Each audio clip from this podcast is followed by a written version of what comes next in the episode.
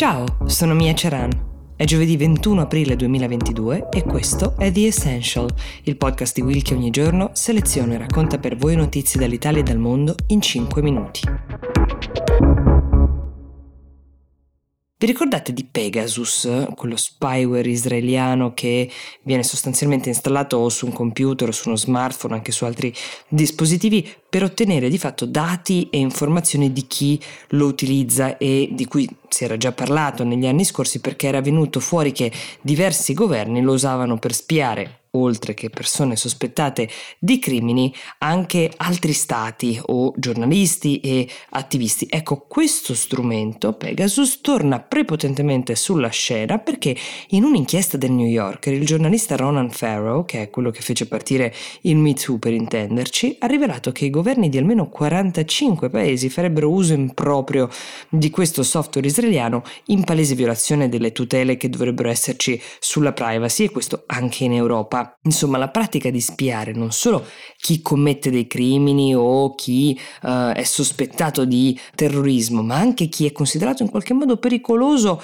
è molto più diffusa di quello che si pensava. Sostanzialmente si raccolgono informazioni e dati grazie alla capacità di Pegasus di um, leggere mail, elenchi di contatti, registrazioni audio, immagini video, password, ma anche fare video e foto in autonomia perché il software è capace capace di accendere la fotocamera dei nostri cellulari senza che noi abbiamo neanche cliccato inavvertitamente su un link o ingenuamente a seconda delle situazioni. Si chiama attacco zero click per questo motivo. Più di una società vende questo tipo di software di governi, non solo Pegasus che è della israeliana NSO, eh, ce ne sono anche altre. È un settore molto sviluppato soprattutto però in Israele perché è un paese che su questo fronte è anni luce avanti su queste tecnologie rispetto alla concorrenza, è un'industria che da sola vale, secondo le stime, 12 miliardi di dollari e come potrete immaginare opera in una zona grigia sia dal punto di vista legale che da quello etico. In particolare nell'articolo di Ronan Farrow si cita il caso degli indipendentisti catalani, sarebbero più o meno una sessantina queste persone legate alla causa che sono state spiate e non stiamo solo parlando di attivisti ma anche di europarlamentari. In America questa inchiesta sta facendo molto discutere perché sia il presidente che la vicepresidente Biden e Harris hanno sempre difeso, almeno a parole, la questione dei diritti umani che include la tutela di giornalisti, di attivisti considerati scomodi per dire. Ricordiamo peraltro che in passato questo genere di software era stato trovato nei telefoni di Jamal Khashoggi, il giornalista saudita ucciso a Istanbul nel 2018, ma anche in quello di Javier Valdez Cardenas, che è il reporter messicano che investigava eh, sui cartelli della droga nel proprio paese.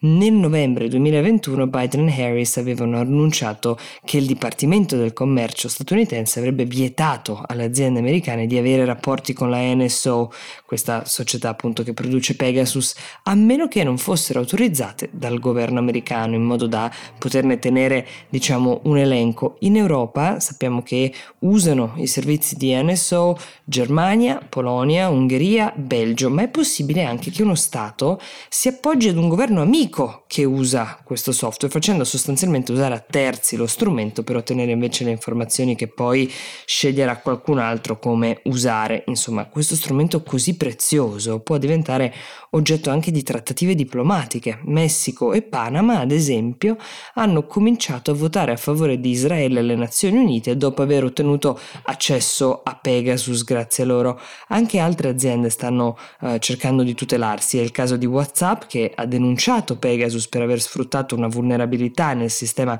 di messaggistica per ottenere dati di 1400 dispositivi, questo accadeva nel 2009, e anche Apple ha fatto causa alla società israeliana per pratiche di sorveglianza improprie. La proposta che viene avanzata da alcuni in queste ore è che nasca una convenzione tra paesi che tratti questi strumenti, questi software, un po' come viene trattato sostanzialmente lo scambio di armi che è regolato dalla Convenzione di Ginevra, perché di fatto, sempre di strumenti per la guerra, seppur informatica, si tratta.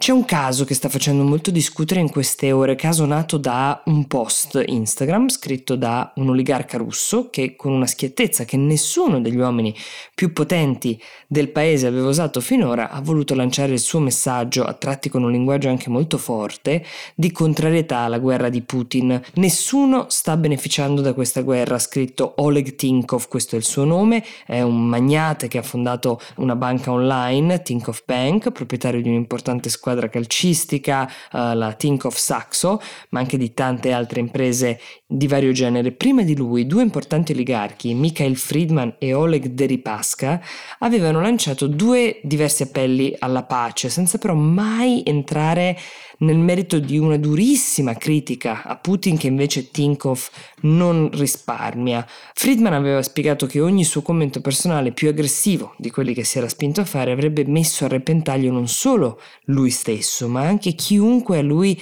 uh, fosse legato professionalmente o personalmente ed era per questo che non si sbilanciava. Tinkov chiaramente invece ha sentito un'urgenza più forte, tra le frasi che fanno più discutere nel suo post ci sono il 90% della popolazione russa è contraria alla guerra, mentre il 10% della popolazione è composto da idioti, ma questo ha aggiunto è vero in ogni paese.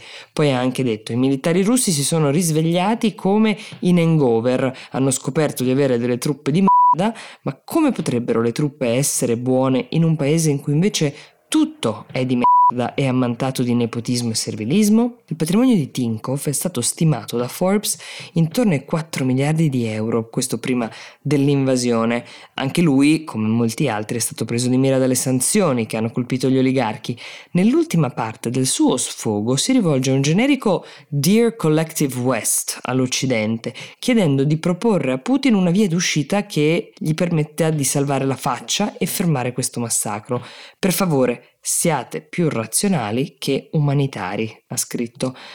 La banca Tinkoff, per parlare delle reazioni di chi è coinvolto, diciamo, dalle sue parole, poco dopo ha rilasciato una dichiarazione ricordando che quelle sono opinioni personali del fondatore, che peraltro non è più neanche presidente della banca dal 2020 e che non opera più in maniera concreta nelle scelte del brand. È chiaro che qualcuno cerca di tutelare dipendenti e persone coinvolte dalle conseguenze che queste dichiarazioni potrebbero avere.